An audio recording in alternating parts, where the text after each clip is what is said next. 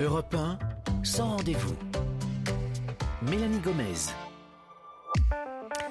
Bonjour et bienvenue dans Sans Rendez-vous, votre émission bien-être en version estivale. Ce sera tous les samedis de 10h à 11h. Alors ce que l'on vous propose tout l'été, c'est de vous détendre pendant une heure. On vous promet de vous faire du bien, de vous chouchouter chaque week-end et il y en aura pour tout le monde. D'ailleurs au sommaire aujourd'hui, on va commencer par notre séquence Les Bobos de l'été avec un sujet qui va particulièrement intéresser ceux qui s'apprêtent peut-être à prendre la route là tout de suite maintenant. Comment éviter de piquer du nez, la somnolence au volant, c'est la cause de nombreux accidents. On va vous donner tous nos meilleurs conseils pour éviter ça. Ensuite, dans notre grand dossier du jour, on va faire l'inverse. Pour le coup, on va voir ensemble comment bien dormir, mais la nuit, pas en voiture. Cette fois, un Français sur trois a un trouble du sommeil. Nous verrons comment traiter les plus fréquents. Un dossier du jour en partenariat avec le magazine Tempo Santé. Après ça, ne vous inquiétez pas, on n'oubliera pas votre apparence. Cet été, votre chroniqueur beauté préféré, Benjamin Lévesque, sera avec moi tout l'été. Hum. Il est déjà là en studio à mes côtés. Benjamin, vous allez nous parler de quoi aujourd'hui? Ah oui, en programme soleil, piscine et plage. Alors sur le promet. papier, c'est hyper alléchant, mais pour vos cheveux, ça peut vite devenir un cauchemar. Donc vous verrez comment ne pas finir les cheveux en paille à la fin de l'été. Très bien, il va soigner notre crinière aujourd'hui. Et enfin, pour clore cette émission, elle sera avec nous tous les samedis également pour une chronique femme. Ce sera Anna Roy. Elle est sage-femme et aucun sujet ne lui fait peur. Aujourd'hui, elle va nous parler du capitaine Périnée, un capital à préserver et à entretenir. Mélanie Gomez vous reçoit sans rendez-vous sur Europe 1. Tout de suite pour démarrer notre toute nouvelle émission d'été, on va passer à notre séquence Les bobos de l'été. On va démarrer par une question pratique. Vous êtes peut-être déjà euh, sur la route des vacances en voiture. Alors savez-vous comment éviter la somnolence au volant? Mieux vaut-il manger avant ou pendant le trajet? Les boissons énergisantes et le café sont-elles la solution pour ne pas piquer du nez? On va faire le point, mais écoutons d'abord le micro-trottoir de notre journaliste Barbara Silvera Sonigo. Alors pour éviter la somnolence en voiture, on boit beaucoup de café. Il faut mettre la musique à fond dans la voiture. Vous écoutez du hard rock, je peux vous dire que vous dormez pas. Les mauvais réflexes, ça serait de mettre la musique à fond, baisser les vitres. Le café, ça reste un excitant, c'est de la caféine, donc je pense que c'est une fausse bonne idée. Le plus important, je pense, c'est de s'arrêter vraiment toutes les heures. Il faut faire des pauses régulièrement. Une demi-heure toutes les deux heures. Surtout dans les trajets euh, monotones comme les autoroutes. Je pense que la sieste est bénéfique quand elle est courte. C'est juste quelques minutes le temps de reposer le corps humain. Et à mon avis, là où il y a le moins d'accidents, ce serait le matin. Pour moi, le meilleur moment, c'est vraiment très tôt le matin. Parce qu'on est à la fraîche, surtout en été, euh, les enfants dorment. Déjà le soir on est fatigué, on a eu la journée qui vient de s'écouler ou après manger, on a un petit coup de barre. Il y a des contre-indications avant de prendre la route, euh, évidemment euh, l'alcool, les drogues. Il y a beaucoup de médicaments qui ont des effets de somnolence. Alors, pour nous aider à rester bien éveillés en voiture, on accueille tout de suite en ligne le professeur Pierre Philippe. Bonjour professeur. Bonjour. Vous êtes professeur de médecine et chef du service de médecine du sommeil au CHU de Bordeaux. Alors, on va pas effrayer nos auditeurs qui sont d'ailleurs peut-être au volant en train de nous écouter, mais la somnolence en voiture, quand même, il faut le rappeler, c'est un problème qu'il faut prendre très au sérieux. hein. Oui, effectivement, c'est la première cause de mortalité, malheureusement toujours sur autoroute. Euh, ça touche, selon les segments routiers ou autoroutiers, entre 8 et 30% des conducteurs. Et malheureusement, c'est encore euh, très présent, en particulier chez les gens qui ont une mauvaise hygiène de sommeil au long cours, au Mm. cours de l'année, on va en parler, ou qui souffrent de maladies. Pour éviter ce, ce problème, moi j'ai toujours eu l'idée que le meilleur moment finalement pour prendre la route, c'était le matin, très tôt. Est-ce que c'est vrai ou pas? Est-ce qu'il y a un meilleur moment qu'un autre, on va dire, pour, pour démarrer un très long trajet en voiture? Alors, d'abord, il faut comprendre les causes. Dans les années 90, et on a mené un, grand combat avec les pouvoirs publics là-dessus, dans les années 90, les gens avaient tendance à partir au milieu de la nuit ou très tôt le matin pour éviter la chaleur, parce que les voitures n'étaient pas climatisées. Et là, on avait un problème de dette aiguë de sommeil. Eh oui. D'accord? Donc ça, c'est bien entendu, c'est la mauvaise idée, c'est de se mettre en dette avant de partir. Mais maintenant, on a un nouveau problème qui est peu identifié et qui c'est très important de communiquer dessus, c'est la dette chronique de sommeil. C'est-à-dire qu'on a montré que les Français dorment en moyenne 6h40 par nuit, les besoins physiologiques c'est 7 heures, il y a 30% des Français qui dorment moins de 6 heures, et donc là, l'autre message important à délivrer, c'est de dire il faut vraiment très très bien dormir les jours avant le départ, parce que si on tire sur la ficelle et qu'on part en ayant cumulé une dette tout au long de l'année, ben on a un risque accidentel, quelle que soit l'heure, plus particulièrement la nuit bien sûr, mais on vit sous une pression de sommeil très importante, Mhm. et ça il faut apprendre à l'identifier en connaissant mieux son hygiène de sommeil. Bon, certains automobilistes misent tout sur euh, le café. euh, C'est, on les voit d'ailleurs hein, sur les aires d'autoroute. Parfois, ils vont tous se ruer à la machine et ils en consomment comme ça tout le long du trajet. Ça suffit pour rester éveillé de boire des cafés comme ça aussi nombreux sur une journée? Alors, on, on a publié une étude en conduite où on a montré que le café pouvait être aussi efficace que la sieste, mais par contre, il y a une notion importante à savoir, c'est que le café ne marche pas sur tout le monde. C'est-à-dire Ah. que le café, en fait, est lié à un certain patrimoine génétique, et en fonction de ces gènes, vous avez ou pas des récepteurs sur le cerveau, ADORA, le nom des récepteurs. Et donc, c'est ce, ce- ces récepteurs qui font que le café va fonctionner ou pas.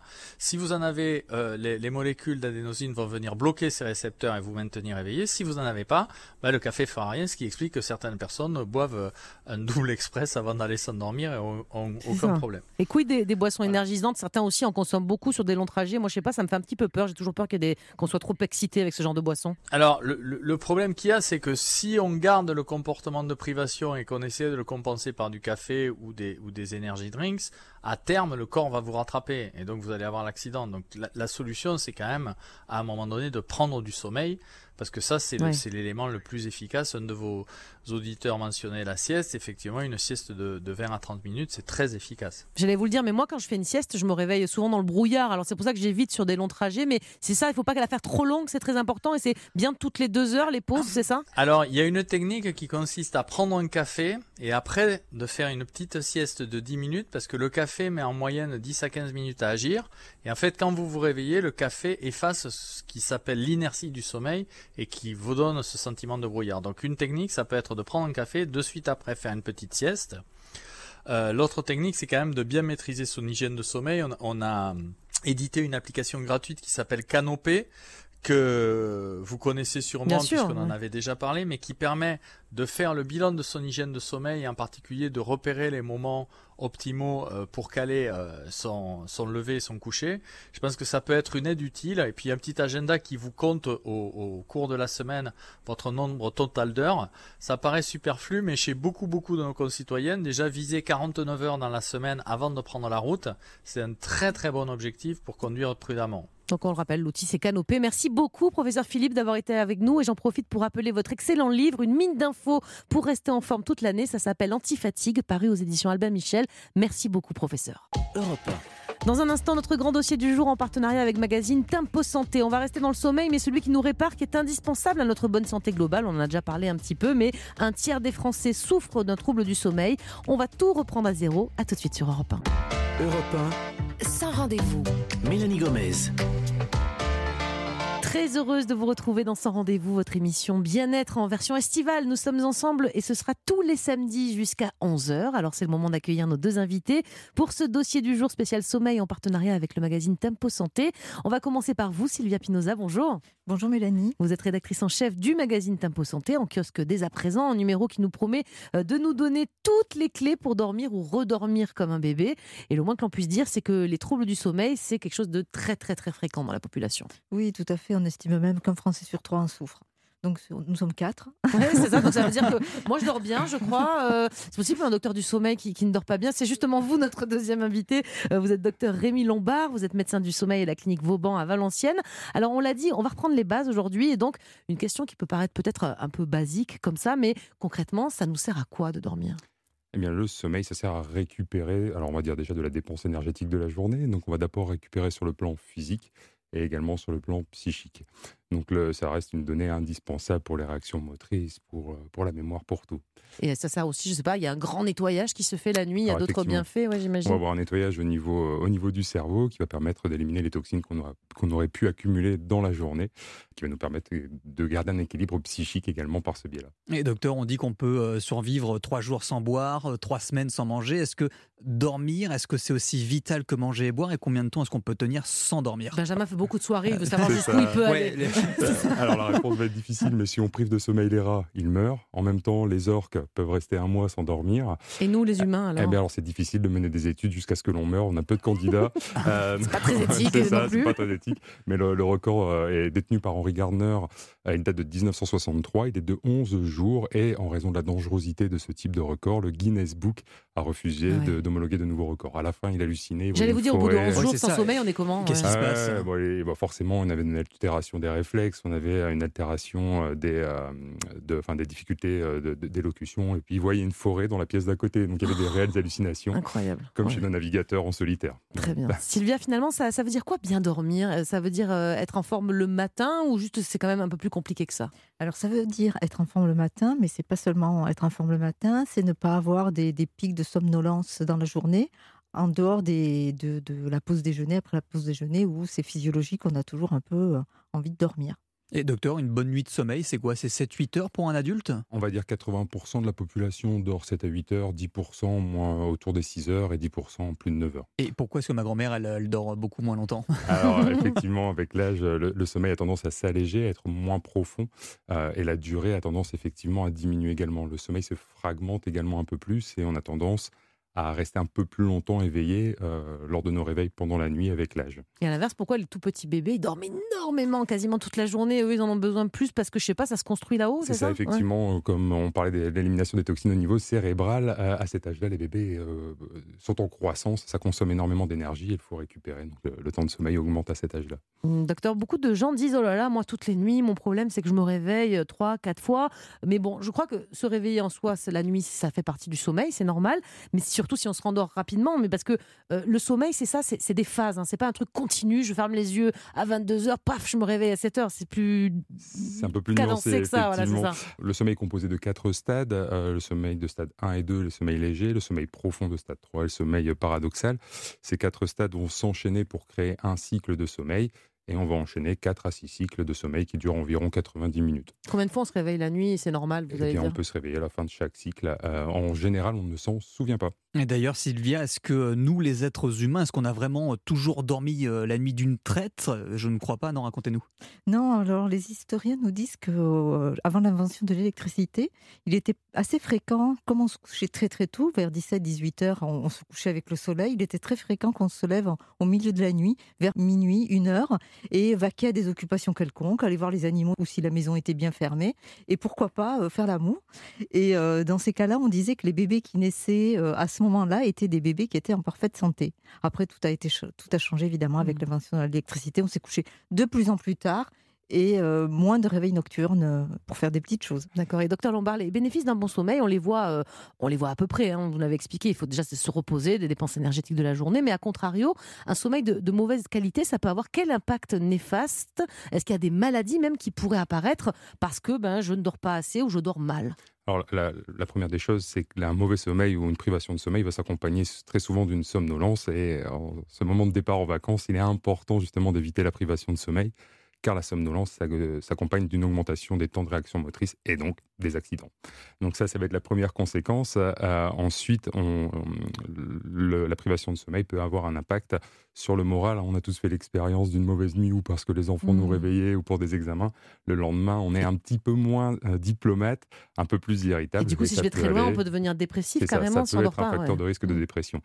Euh, pour d'autres maladies, oui, c'est facteur de risque d'hypertension. Ça peut être effectivement aussi facteur de risque de prise de poids. Euh, le, mauvais sommeil, ce qu'on sait, on est, on ah, C'est ça mes kilos en trop en fait. Je manque de sommeil. Je devrais répondre ça mon Bonne excuse. ça peut être, ça peut être une source effectivement. Sylvia, il y a des petites questions insolites auxquelles vous répondez justement dans, dans ce numéro de Tempo Santé. Par exemple, est-ce que c'est vrai qu'on dort moins bien les nuits de pleine lune? Alors certaines personnes le disent, même si la, la science n'a pas tout à fait validé cette, cette impression. On sait que le cerveau baigne dans un liquide et qu'il, au moment de la pleine lune, ressentirait davantage la pression atmosphérique. Mais c'est pas validé à 100% C'est pas validé. Les loups-garous éventuellement, mais euh, pour les autres, c'est ça. Merci à tous les deux. On va poursuivre cet entretien dans quelques minutes. Vous restez bien avec nous. Europe dans ce rendez-vous, on va continuer cette émission dans laquelle on vous propose aujourd'hui de faire le point sur les troubles du sommeil les plus fréquents. Et juste après, on va faire un tour d'horizon d'abord de certaines fantaisies du sommeil. Savez-vous ce qu'est le bruxisme ou encore la somniloquie? On parlera aussi d'un trouble qui fascine, d'un trouble qui fascine le somnambulisme. On va tout vous expliquer. À tout de suite sur Europe 1. Europe 1, Mélanie Gomez. Nous sommes ensemble jusqu'à 11h pour votre émission Bien-être sans rendez-vous en version estivale, une émission sans rendez-vous, je vous l'ai dit, donc c'est sans, rendez-vous, vous êtes les bienvenus évidemment. Sur notre plateau pour cette émission en partenariat avec Tempo Santé consacrée au sommeil, vous d'abord Sylvia Pinoza, vous êtes rédactrice en chef de ce magazine et puis en plateau avec nous également le docteur Rémi Lombard, vous êtes médecin du sommeil à la clinique Vauban à Valenciennes. Alors on a dit qu'on allait s'intéresser à présent à certaines fantaisies du sommeil. On va commencer par le bruxisme. Sylvia Pinoza, de quoi s'agit-il et est-ce que c'est fréquent comme problème? Alors c'est très fréquent, euh, à la fois chez les adultes et chez les enfants. Et le bruxisme, c'est quand on, fait grincer les dents de dessus et les dents de dessous qui se frottent et grincent. Et ça, docteur, est-ce qu'on sait d'où ça vient? Quelles sont Oh, les Benjamin, causes? faites pas semblant, vous avez ce problème-là en plus. Alors, c'est pas très Il va chez le kiné pour ça. Oui, je fais des séances de kiné. D'accord. Vous allez me dire ce que vous en Euh, pensez, mais bon, c'est quoi alors, alors, effectivement, là, Ça là- sert à rien. non, non, ça peut être utile. Là, non, dans dans- dans l'idée, on ne sait pas exactement l'expliquer. On sait qu'il y a peut-être un problème sur la transmission dopaminergique. On sait qu'il pourrait éventuellement y avoir une, une- une notion de, de- de- de vulnérabilité familiale. Euh, bon, c'est pas Le très stress, clair. Le peut-être stress aussi. Mais par contre, voilà, c'est souvent Ah oui, associé je au suis hyper stress. stressé dans cette équipe. L'anxiété, voilà. C'est Ça ma peut, faute. euh, par hyperactivation sympathique et hyperactivation motrice. Donc là, par contre, il y a un- il y, a un franc lien avec le stress en Mm. général. Bon, là, on plaisante pas mal avec Benjamin, mais qui souffre vraiment de bruxisme. Ah oui, le oui, ça fait très hein, mal hein, voilà, le matin. voilà, euh, voilà. ouais. J'allais vous dire, est-ce que finalement c'est grave? Parce que c'est vrai que lui nous expliquait, euh, off bien sûr, que le matin il se réveille, parfois il est très douloureux dans les mâchoires. Est-ce qu'il y a des conséquences sur la santé, euh, autres que le fait d'avoir mal aux mâchoires quand on grince des dents comme ça? Alors effectivement, on aura peu d'impact sur le sommeil de celui qui dort, de celui qui dort à côté, ça peut être différent, hein, ça va, ça peut réveiller les bruits. Par contre, on peut effectivement avoir ces plaintes de douleurs orofaciales, c'est parfois des maux de tête. euh, ça peut aller jusqu'à l'usure des dents quand ça dure depuis des années, voire euh, le déchaussement de Ah prothèses oui. dentaires ou ce genre de choses. oui. Puis qu'est-ce qu'on peut faire dans ces, dans ces cas-là? moi, éviter j'ai- le déchaussement. ouais. Moi, j'ai les prothèses, enfin les, les prothèses, les gouttières, pardon, et je fais de la kiné. Parlez Alors- pas de, nous parlez pas de toutes vos prothèses. Ça. Oui, il y a d'autres problèmes de santé, on en parlera une autre fois. Bon, alors du coup, on va parler de celle des dents. Euh, au niveau, donc effectivement, la gouttière va être un traitement de, de, de- de première. Ce sont euh, des de- orthèses, hein, C'est ça, c'est des ça orthèses. Mm. On va dire globalement que ça ressemble euh, alors, bah, à une gouttière comme un protège-dents qu'on pourrait retrouver dans, le, dans, dans, dans les sports de combat. ouais. Mm. Euh, ça permet d'éviter justement l'usure des dents, ça permet aussi de rééduquer un petit peu, d'éviter de trop serrer. On peut avoir l'injection de toxines bot- botuliques pour éviter la contraction trop importante au niveau des muscles massétaires. Après, il faut essayer de gérer son stress, donc tout ce qui va être méditation, auto-hypnose, relaxation, et éviter certains éléments qui vont, certains médicaments certaines substances qui vont l'activer, donc le tabac, les excitants, euh, type café, thé, coca, Red Bull, euh, voilà, à, à éviter pour ce genre de choses. Et certains antidépresseurs également peuvent le favoriser. Sylvia Pinoza, on va passer à un autre trouble qui a, moi je trouve en tout cas un très joli nom. Ça s'appelle la somniloquie. De quoi s'agit-il? Eh ben, on a tous fait l'expérience d'avoir à côté de soi quelqu'un qui, qui parle. Et qui raconte des choses qui parfois, raconte des hein. choses, ouais, il faut être attentif. Euh, des, des personnes qui, qui poussent des petits cris ou qui vont euh, rire ou pleurer. euh, C'est toutes ces manifestations nocturnes assez fréquentes finalement. Docteur Lombard, ils disent quoi concrètement ces, ces grands bavards nocturnes? Parce que bon, moi j'en ai un à côté de chez moi, là, dans mon lit, mais qui je comprends jamais rien. euh, ou alors je l'entends rire parfois, il se il rit tout seul. Je me dis, mais de quoi? Enfin, Ils sont en train de rêver? C'est, c'est- Comment on Alors, explique ça, Ça? peut survenir dans, dans- dans des stades différents, notamment dans le stade de- des rêves. Donc à ce moment-là, euh, ils peuvent rêver, effectivement. Euh, une étude française avait montré que 36% seulement euh, de ce qui était retrouvé comme vocabulaire était compréhensible. Le reste, effectivement, c'était les petits cris et, et ce genre de choses. C'est souvent un vocabulaire euh, pas très poli, souvent des insultes ou des questions qui, qui sont retrouvées. Euh, et on a souvent retrouvé une dominante de, de situations stressantes au travail que revivaient les personnes pendant, euh, pendant, euh, pendant les, les phases de Oui, somniloquie. D'ailleurs, Benjamin, vous grincez les dents et après vous dites, Mélanie, lâche-moi, arrête Et je vous insulte. Euh, En Sylvia, rêve, en rêve. Sylvia, est-ce qu'on connaît la, la cause de cette euh, somniloquie ou, euh, ou au moins est-ce qu'il y a des, euh, des facteurs de risque? Alors on sait qu'il peut y avoir une cause héréditaire, mais aussi, euh, comme le, disait le docteur, ça peut être le stress qui génère aussi ces, ces situations de... La fièvre et la prise d'alcool également Ouais. peut, peut Mm. favoriser la somniloquie. hein. Une dernière euh, bizarrerie euh, du sommeil, le somnambulisme. Euh, Sylvia euh, Pinoza, je crois que, que ça touche davantage les enfants, ça. Oui, ça touche plutôt les petits, et puis on sait aussi que ça va disparaître quand ils vont grandir. Hum, Docteur Lombard, qu'est-ce que- qu'est-ce qu'il faut faire alors de ces somnambules? Pourquoi ils sont somnambules? Et est-ce que ces épisodes de somnambulisme, ils arrivent à un moment particulier du sommeil? Alors effectivement, ils sont liés au sommeil profond, donc on les retrouve surtout en début de nuit. Euh, le somnambulisme, ça fait partie des parasomnies dans lesquelles on va retrouver les terreurs nocturnes, les éveils confusionnels, le somnambulisme, les sexsomnies et les troubles du comportement alimentaire pendant le sommeil. C'est grave d'être somnambule ou? Alors non, mais un sur deux se plaignent malgré tout de somnolence, donc ça peut avoir quand même un impact. Sur le sommeil, pas trop, mais ça... Parce qu'ils dorment vraiment, on ils est dorment d'accord. réellement, hein, mais ils peuvent se mettre en danger. C'est ça, ça, ça va être une- l'une des grandes difficultés. Donc on les enferme à clé dans la chambre parce que c'est quoi le... Vous avez des, somm- des, somm- des somnambules qui font Ouais. quoi par exemple Bah, vous ça, va être, ça va être les chutes, ça va être. euh, Alors on, a, on retrouve parfois dans les troubles du comportement alimentaire pendant le sommeil des gens qui mangent des choses inadaptées, donc du café à la Ah oui. cuillère, du café moulu, du beurre euh, cru. Bon voilà, ça c'est pas pas très confortable, mais si c'est périmé, ça peut aussi être un, un problème. Des gens qui se baladent, euh, ou alors de, de- de réels traumatismes avec des chutes dans les escaliers, des chutes par la fenêtre. On avait vu pendant la, le tsunami euh, Ah en oui. Thaïlande une vague de, enfin sans mauvais jeu de mots, une vague de personnes qui grimpaient sur les Ah oui. armoires pour essayer d'éviter la vague et qui chutaient. Et donc on avait pas mal de traumatisme à, ce- à cette époque-là. Comment on traite ça si on doit le traiter dans des cas extrêmes comme ça? Alors, on va avoir des facteurs favorisants et des facteurs précipitants dans le somnambulisme. Alors, les facteurs favorisants, ça va être tout ce qui va approfondir le sommeil profond, donc l'alcool, certains médicaments. Donc à éviter chez ces gens-là, bien C'est sûr. ça, hein, ouais. l'activité trop intense, trop tardive, la privation de sommeil et des sommeils irréguliers. Donc ça, à corriger. Et des facteurs qui vont f- stimuler la, la crise. Donc ça va être la- des maladies comme l'apnée du sommeil ou les mouvements périodiques, le contact avec le conjoint ou l'animal de compagnie, Ah oui. ou le bruit euh, dans l'environnement. Voilà, Donc une fois qu'on calme à peu près tout ça, euh, on- a priori, on peut faire disparaître les crises. on peut les limiter. Et si ça devient trop sévère, là, il faut consulter. On a parfois recours à certains médicaments. Très bien. Ne bougez pas tous les deux, on va se retrouver dans un instant. Europe Sans rendez-vous en version estivale, de retour très vite et on va poursuivre ce dossier du jour consacré à notre sommeil. Et oui, c'est pas toujours facile de dormir comme un loir ou un bébé, surtout si on souffre du syndrome des jambes sans repos ou d'apnée du sommeil. On en parle dans quelques minutes. À tout de suite sur Europe 1. Sans rendez-vous, votre émission Bien-être en version estivale de retour très vite. Juste le temps d'écouter un peu de musique. C'est Axel Bauer, Éteins la lumière.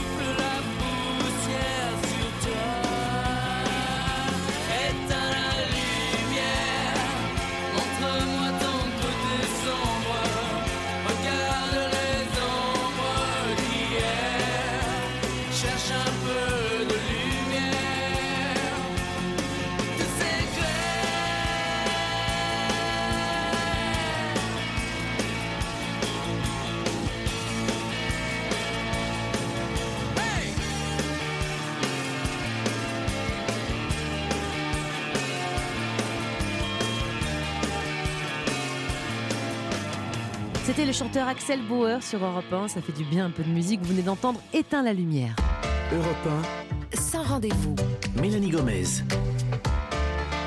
Vous êtes sur Europe 1 dans Sans Rendez-vous tous les samedis de l'été de 10h à 11h et nous sommes toujours euh, en studio avec nos deux invités avec qui on parle de sommeil aujourd'hui. Vous d'abord euh, Sylvia Pinoza, vous êtes rédactrice en chef du magazine Tempo Santé avec qui euh, cette émission est en partenariat et avec nous aussi sur ce plateau le docteur Rémi Lombard. Je rappelle que vous êtes médecin du sommeil à la clinique Vauban à Valenciennes. On va passer à présent à un trouble qui peut vraiment vraiment nuire sévèrement à la qualité du sommeil. Sylvia Pinoza, on va parler du syndrome des jambes sans repos. C'est quoi et que ressentent précisément les patients qui sont concernés? Alors les patients qui vont être concernés vont ressentir des sortes d'impatience sur les jambes, des fourmillements, des chaleurs, et plus particulièrement à la fin de la journée, surtout quand ils vont se mettre au lit ou commencer à regarder la télé en s'essayant. Donc euh, ce qui ne va pas forcément euh, les aider à plonger dans les, bras de, les bras de, de Morphée. Morphée, effectivement. Docteur Lombard, cette pathologie, est-ce que c'est quelque chose de, de fréquent? Est-ce que c'est une plainte fréquente en consultation? Quand on a ça d'ailleurs, est-ce que c'est toutes les nuits, euh, tout le temps? Est-ce que c'est forcément la nuit d'ailleurs? Alors effectivement, c'est d'abord une plainte fréquente, ça touche huit- 8,5% de la population, plus les femmes que les hommes, Euh, donc c'est pas anodin. Euh, c'est une plainte puisque ça empêche de s'endormir, comme vous l'expliquiez juste avant. Il faut se lever, quoi. On est obligé de se lever de marcher. et on hein, est c'est obligé de ça. se lever de marcher Mm. pour faire passer les symptômes. Donc au moment d'aller se coucher, quand on doit aller courir, ça marche pas bien. Non, quoi. c'est clair. Euh, ensuite, pour ce qui va être de, du diagnostic, euh, ça va être, on va le faire globalement par quatre questions. Euh, la première question, ça va être est-ce que vous avez un besoin impérieux de bouger les jambes, parfois associé à des sensations désagréables dans les membres inférieurs. Est-ce que ça survient surtout le soir? Est-ce que c'est soulagé par le mouvement? Et euh, aujourd'hui, est-ce qu'on connaît là où les causes de ces euh, jambes sans repos? Euh, alors, ce serait lié à la transmission de la dopamine, effectivement, une hyperexcitabilité au niveau de la moelle épinière. Donc, ce sera, voilà, c'est encore pas tout à fait clair, mais ce serait euh, au niveau de la dopamine le problème, la difficulté. Et si on a ça, c'est quoi le traitement? Est-ce que pour les, les petites jambes sans repos euh, très légères, est-ce que déjà il faut des médicaments? Alors non, la première des choses, ça va être d'abord d'adapter les habitudes de sommeil. Encore une fois, un lever régulier, un coucher régulier lorsqu'on est fatigué. Euh, Ça, ça attention- peut améliorer déjà Ça peut le améliorer problème, ouais. des excitants. Attention aux excitants qui vont aggraver. Donc ça va être la consommation de café, thé, encore une fois, coca euh, et chocolat noir. Ah Euh, non, c'est ah vrai. non. Le chocolat, ça peut faire les jambes impatientes. Et spécifiquement le vin blanc et le champagne. Oh, Alors, bah, ils euh, nous enlèvent tous les plaisirs. euh, Plus aucun plaisir, moi, mes plaisirs, mais les jambes bougent plus. Quoi, c'est Noël, c'est la fête pour les syndromes de jambes sans repos ça. en général. C'est clair. Euh, mais bon, après, si c'est pas suffisant, on va leur proposer euh, de, de- de- des médicaments. On commence toujours par ou du paracétamol. Juste un antidouleur, comme ça, ça peut aider. C'est rarement Ouais. suffisant. Donc, si c'est ponctuel, on peut proposer des dérivés morphiniques, la codéine ou le tramadol. On est Si toujours sur des antalgiques, mais très- Ouais. de plus en plus fort. quoi, Et c'est si ça. Mm. c'est plus euh, ponctuel, dans ce cas-là, on sait qu'il y a quand même quelques risques avec ces médicaments. On peut passer sur un traitement de fond de type anti-épileptique comme la prégabaline ou la gabapentin. On va passer à un autre euh, trouble du sommeil que vous traitez en détail dans Tempo Santé. Sylvia, c'est le syndrome d'apnée du sommeil. Est-ce que vous pouvez nous rappeler ce que c'est? Alors, c'est euh, le, quand on en souffre, on va observer des, des arrêts respiratoires répétés pendant plusieurs secondes qui vont euh, nous réveiller parce que hop, il va falloir prendre une, une bouffée d'oxygène parce qu'on manque d'air. C'est ça, docteur. Lombard alors, ouais. alors, globalement, pour être très très schématique, hein, c'est la langue qui va venir fermer les voies aériennes. L'air ne passe plus. C'est bouché. C'est bouché. Donc Ouais. on respire plus, on étouffe, on se réveille, la langue reprend sa place, on se rendort, elle rechute, on se réveille, ainsi de suite. On commence à, à parler de plus en plus hein, de ce syndrome, en tout cas nous dans la presse, on, on l'a- on l'a fait souvent cette année dans l'émission. On a l'impression que c'est quand même la maladie un peu de l'homme euh, qui a pris un peu d'âge, un peu bedonnant. Euh, est-ce que j'ai tort ou est-ce que ça peut aussi toucher des gens qui n'ont pas du tout ce profil-là? Alors je vais revenir à l'explication, c'est les voies aériennes qui se ferment. Donc au début, on l'a d'abord constaté chez les personnes costauds qui buvaient un coup et qui fumaient. Euh, Ça a été la partie émergée de l'iceberg. Maintenant, en s'intéressant euh, de plus près, on se rend compte que c'est les voies aériennes petites. Donc on va en retrouver chez des gens qui ont des grosses amygdales, des petites mâchoires, des problèmes de type euh, troubles de thyroïde associés à des reflux gastro-œsophagiens ou des rhénites chroniques. Voilà, Ouais, donc on peut être maigre et seulement- avoir une apnée du sommeil, Tout à fait. ouais. Et on, est- on peut en avoir chez l'enfant aussi. Il faut, comme leurs voies aériennes sont en développement, s'ils ont des énormes amygdales, ben, l'air ne passe pas. Et dans les autres signes, on va effectivement retrouver aussi les levées fréquents pour aller aux toilettes. C'est pas toujours la prostate, surtout chez les femmes qui n'en ont pas. Oui, c'est ça, Voilà. effectivement. Et Euh, comment est-ce que vous faites la différence entre un simple ronfleur et celui qui fait de l'apnée? Comment se fait le diagnostic on, finalement ouais? on- on va aller voir un médecin, son médecin traitant quand on a un problème de fatigue ou de somnolence. Surtout, faut pas hésiter. Si on est ronfleur également, ensuite il vous enverra voir un spécialiste du sommeil. Si c'est très évident, celui-ci vous proposera probablement ce qu'on appelle une polygraphie. Donc c'est un examen qui se fait au domicile qui permet de diagnostiquer l'apnée du sommeil chez les syndromes d'apnée du sommeil très sévères et les gens très costauds. Et euh, ensuite, on va proposer trois traitements euh, pour l'apnée du sommeil. Alors justement, pour les plus sévères, c'est quoi? C'est le masque et ça, ça fonctionne comment? Alors, bon, les trois traitements, ça va être effectivement la, la- la pression positive continue associée à ce masque, l'orthèse et la chirurgie. Les Donc, la- mêmes orthèses que pour ceux qui grincent des dents? Non, c'est pas, les ça, mêmes. c'est pas les Non, mêmes, d'accord. justement, elles sont différentes. La- alors, la, la- la pression positive continue, la machine pour l'apnée du sommeil. Donc, on va vous poser un masque sous le nez qui va envoyer de l'air dans les narines. On n'est plus dans le masque de Dark Vador. Bon, certaines personnes en ont encore C'est pas besoin. hyper sexy non plus, voilà. on va pas mentir aux patients. hein. Tom Cruise a un super masque dans Top Gun. C'est plus Ah, sexy. ouais, Voilà. ça. Mais ça, ça marche, je veux dire, orthèse et masque. Orthèse, on a compris, là, c'est pour euh, Alors, reculer, non, avancer la euh, langue, c'est ça la mâchoire alors, la- la machine, elle va souffler de l'air pour pousser votre Mhm. langue en avant et aider à mieux respirer. L'orthèse d'avancée mandibulaire va tracter la mâchoire en avant pour tracter la langue en avant et aider à mieux respirer. Le traitement de référence, ça reste la pression positive continue, dont le but est de corriger complètement l'apnée du sommeil. L'orthèse, donc la, la HAS, considère qu'elle est efficace quand elle corrige la moitié des événements respiratoires. Et elle avec ne marche ça, pas chez tout le monde. ouais, dire, avec si on a le- la pression positive, le masque, donc euh, euh, en général, ça, si on le met bien, si on le met bien toutes les nuits, on n'a plus de risque. Enfin, je veux dire, on annule fera tout. zéro apnée. Voilà, alors normalement, tant qu'on a- tant qu'on la supporte pendant la nuit, euh, on corrige l'apnée du sommeil, on corrige les facteurs cardiovasculaires au moins pour partie, et euh, on corrige surtout notre plainte de somnolence au départ, ce qui est essentiel. Et après, il y a un troisième temps, la chirurgie, mais c'est vraiment du coup par coup Pour les gens qui ont des très grosses amygdales, par exemple, ou des toutes petites mâchoires, là, on peut le proposer, mais c'est c'est pas tout le monde, c'est loin de là. Très bien. Merci beaucoup à tous les deux d'avoir accepté de répondre à nos questions. Et pour ceux qui voudraient en savoir encore plus, avoir plus d'informations sur le sommeil et ses troubles qui peuvent nuire à sa qualité, je ne peux que rappeler que donc le dernier numéro de Tempo Santé sur ce sujet est en kiosque, une mine d'infos. David Expert, merci encore à tous les deux. Europe Dans un instant, la chronique beauté en version estivale de Benjamin Lévesque. Aujourd'hui, mer, piscine, soleil, on les adore, mais ils peuvent abîmer notre crinière. Dans quelques toutes petites minutes, vous saurez tout pour prendre soin de vos cheveux, particulièrement en été. À tout de suite sur Europe 1. Sans rendez-vous sur Europe 1. Europe 1, Mélanie Gomez. Votre émission Bien-être sans rendez-vous en version estivale, c'est tous les samedis de l'été de 10h à 11h et à présent, à présent, oh, l'été est là, on le sent déjà, on l'entend déjà. Il est temps de soigner notre apparence avec la routine beauté de Benjamin Lévesque. Cette semaine, Benjamin, vous avez décidé de prendre soin de nos cheveux cet été. Et Eh oui, parce que chaque année, on vous parle des dangers du soleil sur notre peau. Eh bien, il faut savoir que c'est exactement la même chose pour nos cheveux. hein. Le soleil abîme le cuir chevelu. Alors, toutes les tignasses euh, sont à risque, hein, mais plus le cheveu est fin, plus il est vulnérable. Et si vous avez fait une couleur juste avant de partir, eh bien, c'est la même chose. C'est encore pire, hein, puisque les cheveux colorés sont plus sensibles Oui. que les cheveux naturels. Et pour comprendre les effets du soleil sur nos cheveux, on écoute François Lally, il est coiffeur et expert beauté pour les salons René Furterer. Le soleil, c'est pas bon pour le cheveu. Pourquoi? Parce que euh, on va s'imaginer euh, le cheveu comme euh, un toit de maison avec des tuiles. Et donc ces tuiles, en fait, sont les écailles de notre cheveu qui, avec le soleil, dès le premier jour, les écailles commencent à gonfler. Deuxième jour, elles se soulèvent. Au troisième jour, bon bah les écailles sont complètement soulevées. Donc on s'imagine que notre toit est complètement, les tuiles sont complètement euh, soulevées et qu'on a des trous partout à l'intérieur. Et donc euh, les UV pénètrent dans le cheveu et viennent abîmer la kératine du cheveu. Donc on n'a plus de protection sur notre cheveu. Et Cela explique donc euh, pourquoi beaucoup d'entre nous se retrouvent à la fin de l'été avec des cheveux très secs, cassants, rêches, avec cet effet paille que vous connaissez, Mélanie. C'est pas gentil. Et qui dit été dit baignade. Et là aussi, un lot de mer qui est très salé et la piscine avec du chlore peuvent aussi faire des dégâts, notamment sur la couleur, comme l'explique Axel Joubert, qui est coiffeur pour les salons Jean-Marc Joubert. Ça sensibilise les cheveux, ça, ça ouvre légèrement les écailles et du coup bah, ça, ça libère un petit peu le pigment. Si on a un, un cheveu qui est déjà coloré, bah, ça va libérer un petit peu le pigment euh, artificiel. Donc ça va révéler des, des reflets un petit peu néfastes. Par exemple pour les brunes, des reflets un petit peu orangés, un petit peu rouge-orangé. Pour les blondes, on a toujours ce côté un petit peu jaunâtre qui, qui ressort. Et du coup ça c'est valable soit pour les personnes qui ont les cheveux naturels ou soit pour les personnes qui ont les cheveux euh, colorés de façon artificielle. Bon, il n'a rien dit pour les rousses, alors je me dis que du coup, c'est pas grave. On, Ça est, change on rien. est protégé. Benjamin, ça donne envie quand même d'en prendre soin de sa chevelure. Si je veux éviter de devoir couper mes cheveux à la rentrée parce qu'ils sont trop abîmés, vous me conseillez quoi? Alors j'ai un tas de conseils pour vous, Mélanie. Ce qu'il faut retenir, c'est d'appliquer avant de sortir un spray anti-UV sur Ça vos cheveux. ça Eh ben oui, de la même pas. manière que vous mettez de la crème solaire sur votre peau, eh bien vous appliquez une crème capillaire qui va vous protéger eh, des rayons. Donc on l'applique de la racine jusqu'aux pointes avant et pendant l'exposition au soleil.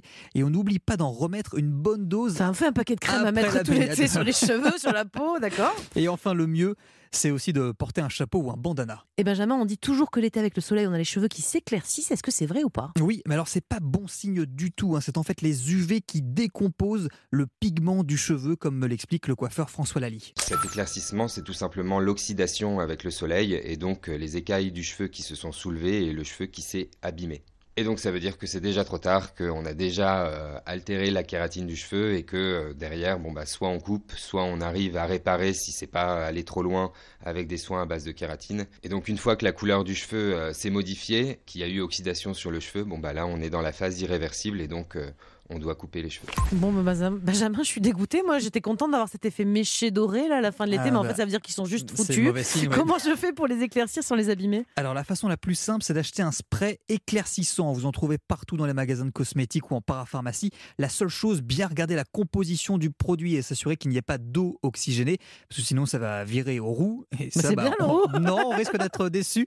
Et sinon, il y a d'autres astuces plus naturelles pour éclaircir vos, vos cheveux l'été, notamment grâce à certains aliments, comme l'explique la naturopathe Angèle Ferromag. Il y a évidemment le citron euh, qu'on peut mettre ou sur des mèches ou sur toutes les cheveux, donc euh, appliquer du jus de citron et laisser sécher euh, au soleil ou en tout cas à l'air libre. Sinon le miel, le miel est assez efficace aussi pour, pour éclaircir les cheveux. On peut mettre deux bonnes cuillères à soupe dans son masque pour les cheveux et laisser poser une quinzaine de minutes. Et sinon il y a évidemment le, le- la fameuse camomille. On peut faire une grosse infusion de camomille et euh, après s'être lavé les cheveux, se les rincer à, l'infusion en fait de camomille et ça permet de les éclaircir euh, de façon assez efficace. Enfin, dernière euh, technique de cette naturopathe, le vinaigre de pomme ou le Oh, moi, je le mettais dans la bicarbonate de salade, mais, soude. Bah oui, sur les cheveux, d'accord. Ça va éclaircir vos cheveux, mais ça c'est uniquement pour les blonds et les blondes, puisque ça ne fonctionnera pas si les cheveux sont foncés à la base. Merci beaucoup Benjamin pour cette belle routine, première routine beauté de l'été.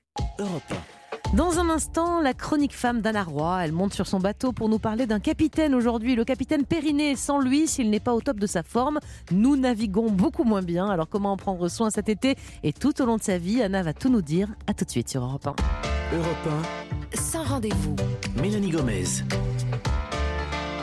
Toujours avec vous dans Sans Rendez-vous, votre émission Bien-être en version estivale. Et on va attaquer la dernière séquence de cette émission. On va découvrir Anna Roy euh, pour une chronique femme. Anna Roy, bonjour. Vous êtes sage-femme, sage-meuf même, comme on dit. Et d'ailleurs, c'est le nom du podcast que vous avez co-réalisé avec, euh, avec Europe 1. Vous nous dites un mot peut-être de ce podcast avant de démarrer? Euh, oui, ce podcast, c'était l'idée, c'était de dire à quel point la naissance d'un enfant bouleverse la vie des gens, et c'était de raconter ça sur tous leurs aspects, la déflagration dans la vie psychique, dans la vie euh, sexuelle, dans la vie tout quotidienne, tout. Enfin, on sait ce que c'est. Et, Bon, il est, c'est- il est sur toutes les plateformes, Absolument. évidemment, d'écoute toujours disponibles. Alors, Anna, aujourd'hui, vous allez nous parler d'un capitaine, le capitaine Périnée.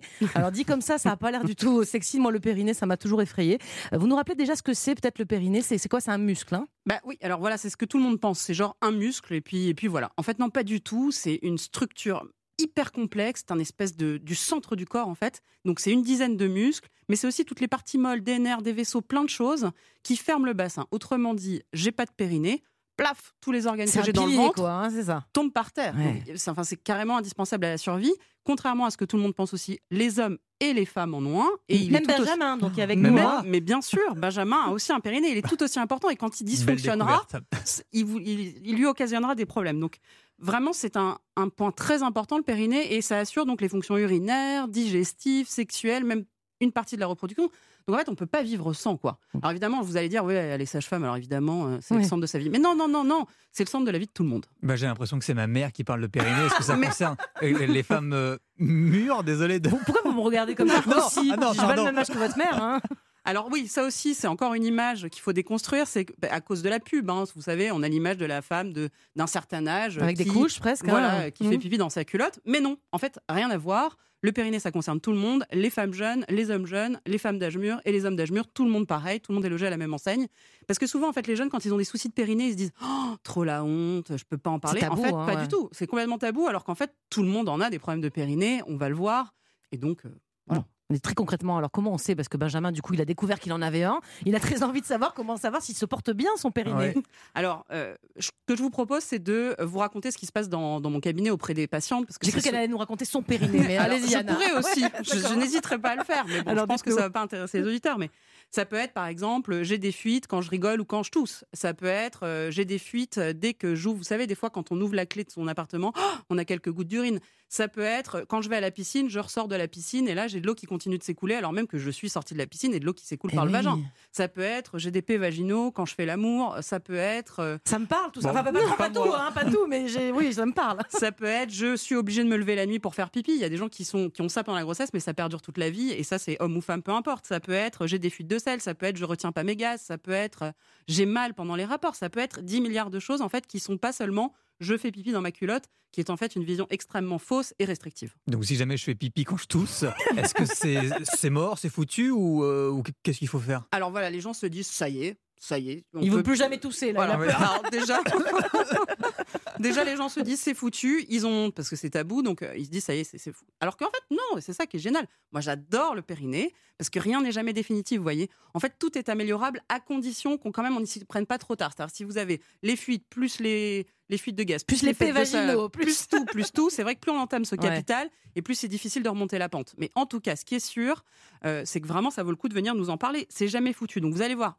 un médecin, une sage-femme, et vous lui demandez de faire un testing. C'est une sorte de bilan mini, un mini bilan du périnée, et on voit un peu ce que ça donne.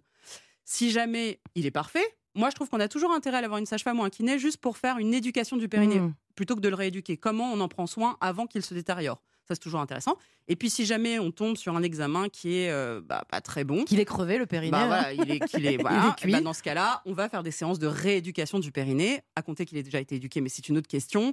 Et on va faire des séances de rééducation. C'est vrai que c'est pas très drôle, mais Non, c'est- vraiment même très, très embêtant. Moi, je trouve de les faire. Elles sont, elles sont pénibles, mais vu comme c'est utile, franchement, on va y aller avec plaisir. On a bien compris, euh, Anna, qu'il fallait aller vous voir, ou voir un kiné, voir un médecin pour, pour faire le point. Mais juste avant, en prévention, en quelques mots, rapidement, c'est quoi qui l'abîme ce périmé L'accouchement, on le sait, mais qu'est-ce qui l'abîme Non, non, pas. Oui, voilà, l'accouchement, la façon de faire pipi et popo. Souvent, les femmes se retiennent d'aller à la selle parce que c'est pas le moment. Elles se retiennent de faire pipi, euh, et- etc. Vous voyez, elles, elles n'écoutent pas leur corps. Ça, c'est la première chose. Ensuite, il faut arrêter de fumer. Bon, j'ai enfoncé une porte ouverte. hein, je sais que c'est pas un manque de Une bonne volonté. raison de plus d'arrêter. Ouais, exactement. On fait attention à la façon dont on porte et on évite de porter de charges lourdes. Le problème, c'est que je sais qu'on vit pas au pays des bisounours, c'est qu'on porte des choses, donc on fait attention, on les porte, on plaque les objets contre soi. Et vous savez, on, on- là, c'est un peu difficile de le faire, mais on Mm. fait attention à la façon dont on porte. Vous pouvez regarder sur Internet, vous verrez tout de suite. Si on tousse et qu'on éternue, on verrouille son périnée avant. Alors vous allez me dire, non, c'est impossible. Si, en fait, ça devient un réflexe au bout d'un Ouais. moment. Et puis on fait soigner ça tout. Et puis on fait attention à la pratique sportive. Le, le gros truc, c'est que souvent on s'imagine que les marathoniennes euh, ont des périnées super musclés. C'est pas le cas. Il y a des sports qui abîment et qui fatiguent le périnée. Bon, on conclut comment rapidement, Anna? On en prend soin On en prend soin, Ouais. on vient nous voir, il n'y a pas de sujet tabou, venez nous voir, c'est super le périnée. Être le chef de son périnée, c'est génial. Franchement, moi j'ai envie d'en prendre soin. Benjamin, il a découvert qu'il en avait un, c'est encore mieux. Merci beaucoup Anna Roy d'avoir été avec nous. On se retrouve bien sûr la semaine prochaine. Tout de suite, euh, je cède la place à Laurent Mariotte avec la table des bons vivants. Et vous, je vous souhaite un bon week-end.